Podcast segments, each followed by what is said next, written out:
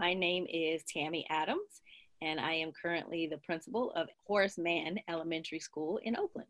Initially, I did ILC by myself.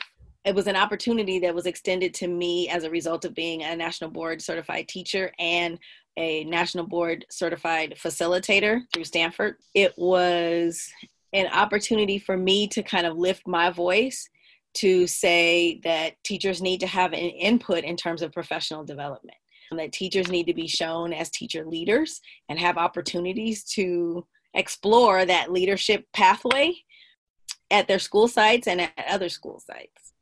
As a teacher, I never I don't I can't recall my 20 years of teaching that I ever led professional development. I may have helped with a small aspect of it, but I never led professional development. I think the first opportunity that I had to lead professional development was when our district had a teacher conference and I, with another national board certified teacher, we led a session around national boards. And I left that session going, I love doing professional development. This is so awesome. And once I found out the parameters of the ILC and what we would be doing, I was like, yes, I definitely want to do that.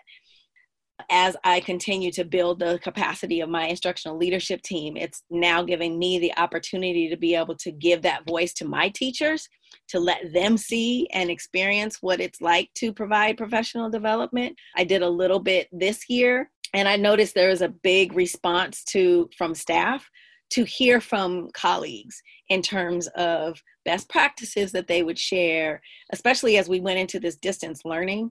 I would say three or four of the PDs that we did during distance learning, the teachers led because they were modeling and showing and demonstrating how to use some of the different platforms. It just provided a different voice.